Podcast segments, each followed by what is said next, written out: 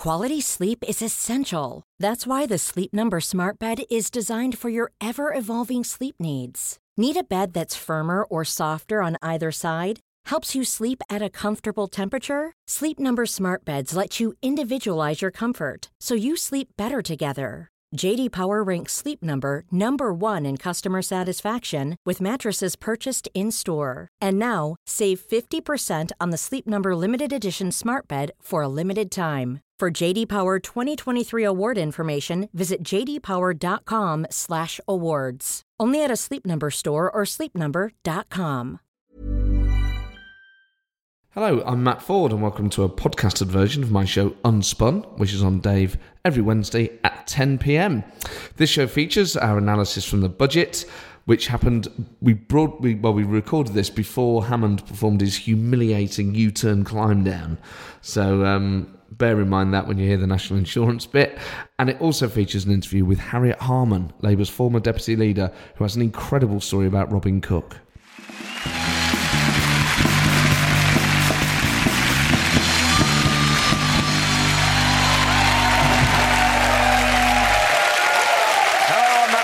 Welcome to Unspun, the show that tests the theory that laughing about global chaos is cheaper than therapy. It's been another busy week. George Galloway has signed a publishing deal to write children's books. They're about an ethical pirate called Red Maluka. Galloway has denied that the character is based on him and has already finished the first three. Red Maluka forms his own breakaway party. Red Maluka pretends to be a cat, and Red Maluka salutes your courage, your strength, and your indefatigability. According to WikiLeaks, the CIA can spy on us through our TVs, which is ridiculous. Isn't it, Adrian? Put your trousers on, mate. The blinds are open. In tonight's packed show, our budget analysis will let you know how badly you've been screwed. We'll get a detailed policy briefing on how awful America's healthcare system is going to get, and I'll be joined by one of Labour's biggest hitters, their former deputy leader, Harriet Harman. As always, I'm joined by my house band of real MPs, the nation's heartthrobs, aka the election section. It's MP4.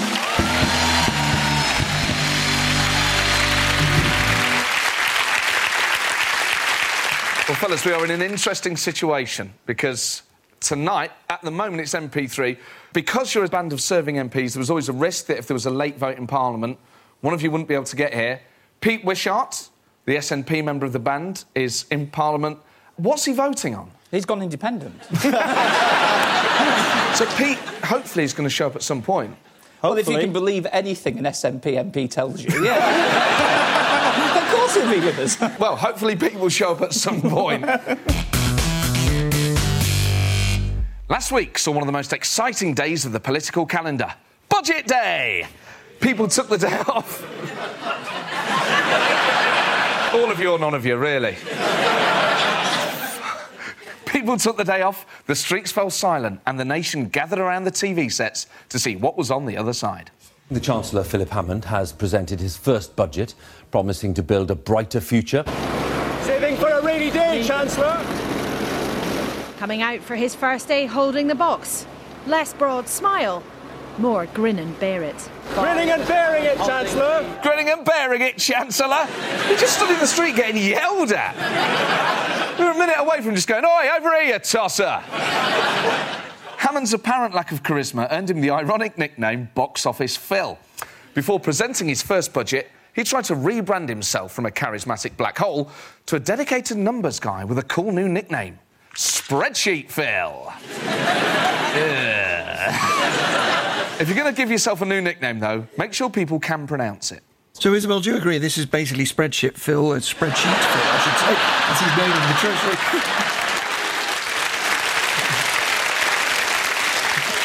Nick Robinson there, arguably getting the nickname right. Not only was this the Chancellor's first budget, it was Theresa May's first opportunity to set the economic tone of her premiership. So, what was the big story? Self employed workers earning more than £16,000 a year will face an increase in national insurance payments to bring them closer into line with employed people. This was the most controversial element of the budget. The advantage of raising national insurance is that you can put up tax without having to use the word tax. It's a controversial move because it breaks a promise from the 2015 Conservative Manifesto. commit to no increases in VAT, national insurance contributions, or income tax. The man who made the promise less than two years ago, David Cameron, was at a memorial service on Budget Day. Now, there's no sound on this clip, but lip reading experts believe he's saying something about manifestos and stupid. Breaking a manifesto promise. I mean, how stupid is that? Almost as stupid as calling a referendum you couldn't win. if only Pete was here. The context of our immediate economic future is, of course, our withdrawal from the EU. This was the first budget since the referendum, but the Chancellor barely mentioned Brexit, which is a bit like playing I Spy with the captain of the Titanic and never saying something beginning with I.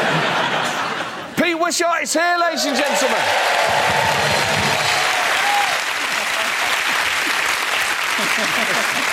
That Parliament's just so inconvenient, isn't it? Comedy show. We were all very nice about you in your absence. He- he's like Candyman. Say referendum three times and he just appears.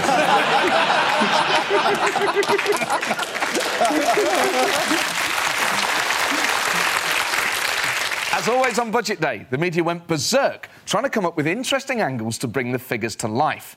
Reporting on alcohol duty rising in line with inflation, or maybe because she happened to be there anyway, Sky News featured Kay Burley in an off licence. You'll know if you've been watching Sky that there's no uh, additional duty on alcohol. So I'm just going to pick up a couple here in this um, convenience store. Just a couple. Can I have these? Have you got any gin? Excellent. Oh, the gin the biggest. The biggest. It's fine. It's after midday. So if you could bring all this up for me, that would be great. And we might as well have another bottle of gin while we're at it. Might as well have another bottle of gin while we're at it. It's four o'clock in the afternoon, Kay. After the off licence, Kay raised questions about what had happened to all that booze when she tried to interview a cat. This chap here, hello. We were here yesterday, and you really, really, really didn't like me, did you? Uh, but now you're my best mate. of course, what everyone really wants to know on Budget Day is have I been screwed? So, have you been screwed? It's time to find out in our special budget feature Who's Screwed? First up, let's take an unmarried couple in their 30s with no children. You know, annoying people. Quite successful, no kids, loads of disposable income. If one of them earns £50,000 a year and the other earns £45,000 a year, their tax bill will fall thanks to the changes in national insurance and income tax. They are £626 a year better off, meaning that they are not screwed. But annoyingly, they'll probably waste it on a holiday they got cheap at the last minute, which means that friends of these people will never hear the end of how great Marrakesh is at this time of year, which means that they are screwed.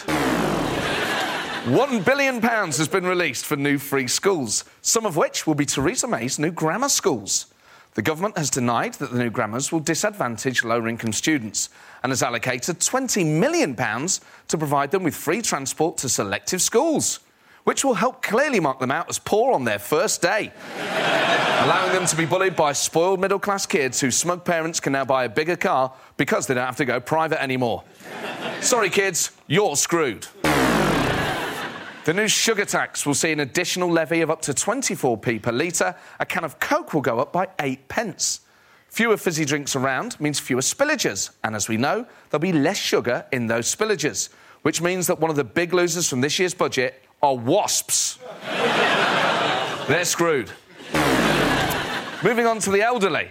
A single pensioner existing purely on the old state pension will currently get £6,360 a year. The increase in the state pension means she'll get a whopping £3 extra a week. dollar, dollar bill, yo! Making an annual increase of £156. Meaning she is not screwed. In previous years, she may have given this money to her grandchildren, but because she voted leaving the referendum, her grandchildren have disowned her.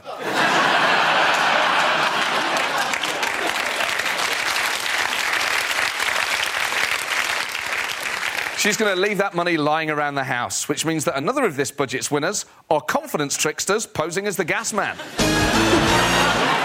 so, there it is. Who is and who isn't screwed?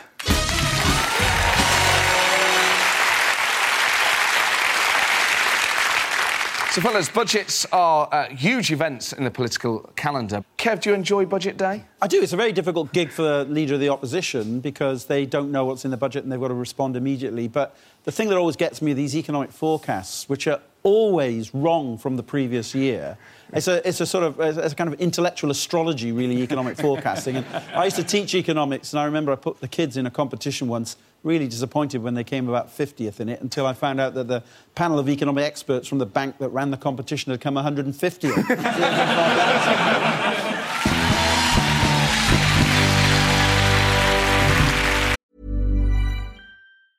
Quality sleep is essential. That's why the Sleep Number Smart Bed is designed for your ever evolving sleep needs. Need a bed that's firmer or softer on either side? Helps you sleep at a comfortable temperature? Sleep Number Smart Beds let you individualize your comfort so you sleep better together. JD Power ranks Sleep Number number 1 in customer satisfaction with mattresses purchased in-store. And now, save 50% on the Sleep Number limited edition Smart Bed for a limited time. For JD Power 2023 award information, visit jdpower.com/awards. Only at a Sleep Number store or sleepnumber.com. It's that time of the year. Your vacation is coming up. You can already hear the beach waves, feel the warm breeze, relax, and think about work. You really, really want it all to work out while you're away. Monday.com gives you and the team that peace of mind. When all work is on one platform and everyone's in sync, things just flow wherever you are. Tap the banner to go to Monday.com.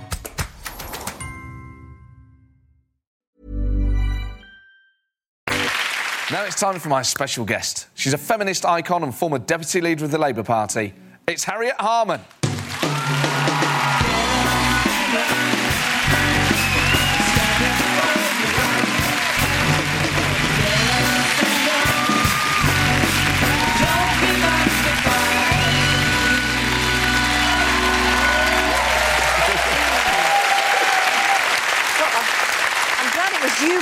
Thought it was going to be Donald Trump and you've been trying to hold my hand. Um, if he visits, if he does visit uh, Parliament, would you would you go and watch him speak? Oh, definitely not. And anyway, the speakers banned him. You know, we were all absolutely astonished. We were all sitting there dozing with the speaker doing his procedural thing, and he suddenly said, "And I'm not going to let him come." And we were like, "Whoa, this is you know excellent."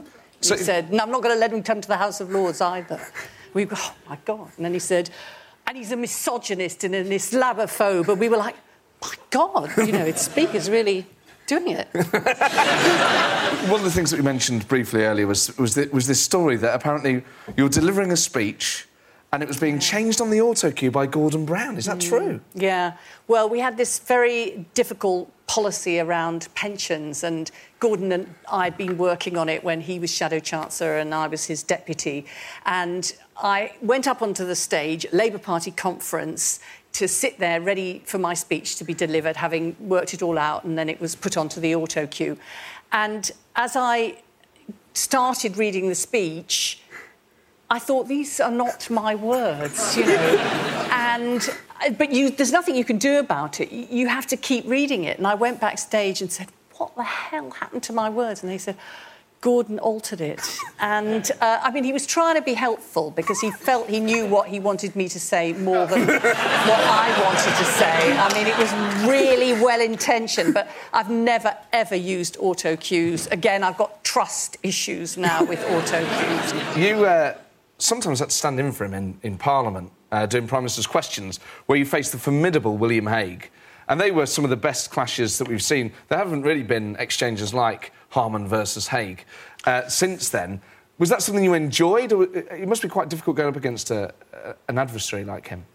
Well, William Hague had always been very good at Prime Minister's questions, not so good at winning votes in the country, but he had been very good at Prime Minister's questions and often got the better of Tony Blair in Prime Minister's questions. So all the press and everybody was predicting when I had to stand in for Gordon Brown at Prime Minister's questions that he would wipe the floor with me. And I thought that was probably absolutely true. So I was really shaking in my shoes. And, you know, then it, you know, it was just the case that I felt everybody behind me, all the Labour MPs, would be wanting me to do well. And so I couldn't really just fall on my face. And what an embarrassment it would be for my mother and all the Labour members, members around in the country, and above all for women. So I thought, my God, I've got to actually step up and really nail this. So um, it was a bit like sort of uh, really eating red meat and storming in and doing it. And I think I just sort of took him by surprise, really. And he started having a go about the Labour Party being hopeless on women. And there was obviously a considerable amount of truth in that. However, I was the wrong person for him to have that go at. So uh, I turned it round. And would you ever talk to each other informally? Would he ever ring you up and go, Harriet, I just want to say that although we have our harsh contentions, it is an honour to speak to your honour. That's more David Frost than uh, William Hague. But was there ever that, that informal Not channel? really. I've always felt very uh, tribal and am a Labour Party person because I can't stand the Tories. So the last thing I would want to be doing is chumming up with them in the House of Commons. You know, I was there to be like getting rid of them rather than, you know, hanging out with them. Yeah. Kev, Ian, how do you feel about chumming up with Tories? There's no idea. We can't stand Greg. Awful man. Oh, there's Greg.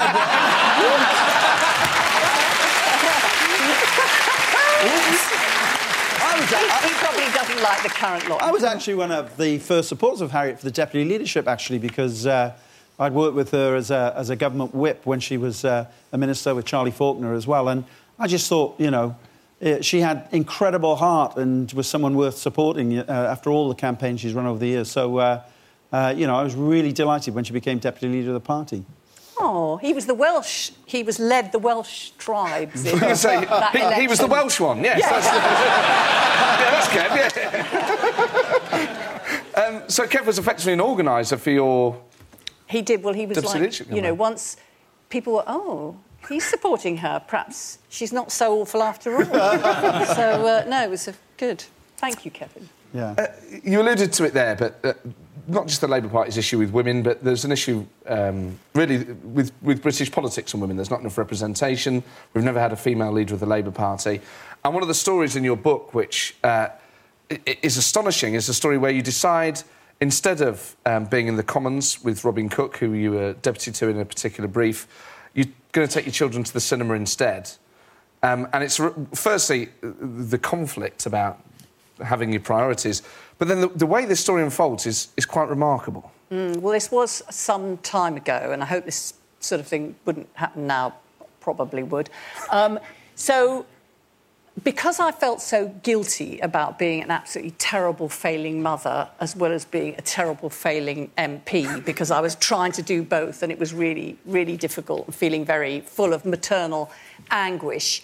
Um, I had this thing that if I said to the kids that I would do something with them, that I would not let them down. I absolutely would do that. And so I'd arranged to take my son to the Bromley Odeon to see the film called The Bear, which was the half-term film.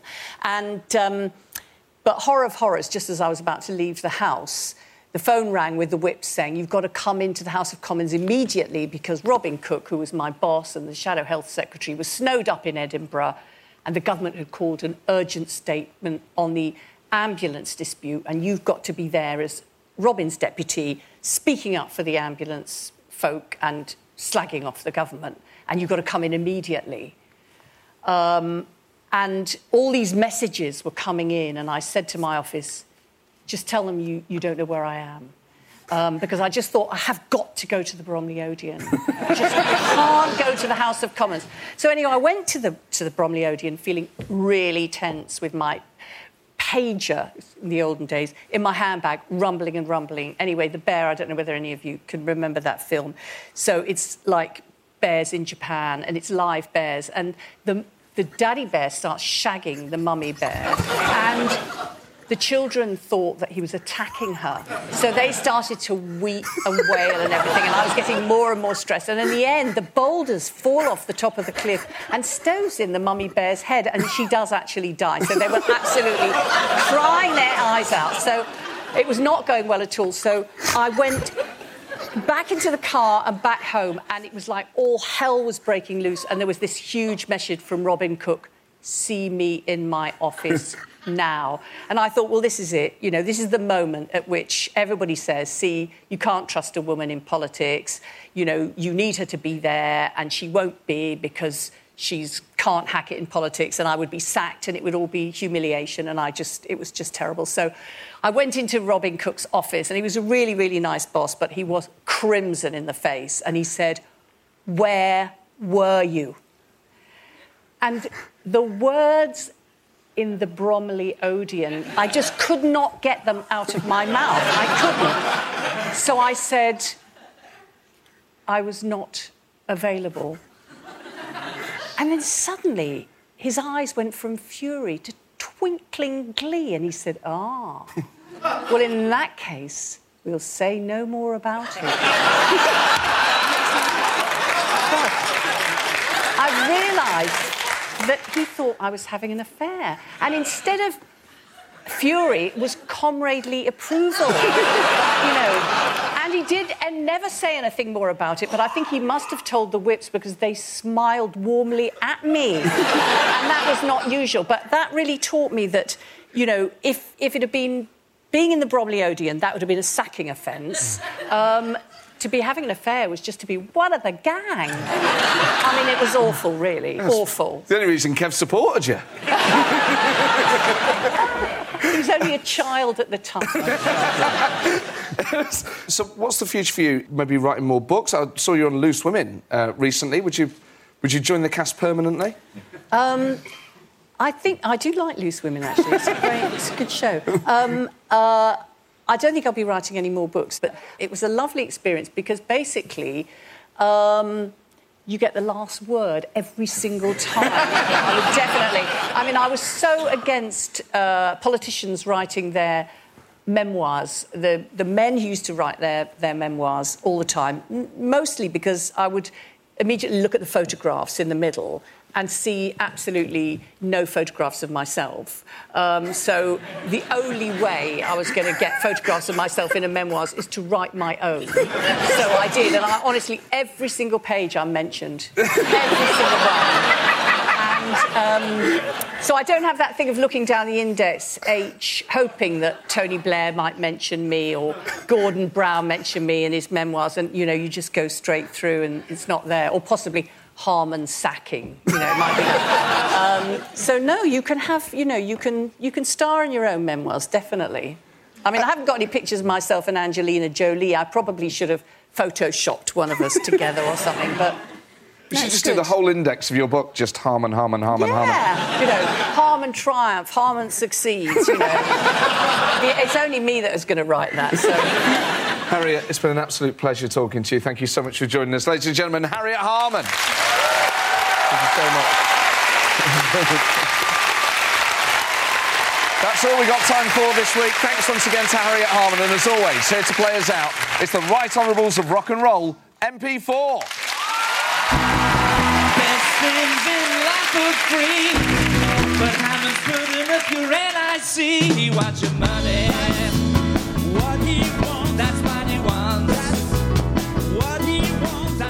Well, there you go. That was a podcasted version of Unspun, which you can catch every Wednesday at 10 pm on Dave.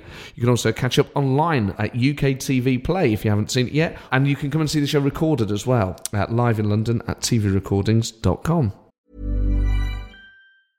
Even when we're on a budget, we still deserve nice things. Quince is a place to scoop up stunning high-end goods for 50 to 80% less than similar brands. They have buttery soft cashmere sweaters starting at $50, luxurious Italian leather bags, and so much more. Plus, Quince only works with factories that use safe, ethical, and responsible manufacturing. Get the high-end goods you'll love without the high price tag with Quince. Go to quince.com slash style for free shipping and 365-day returns.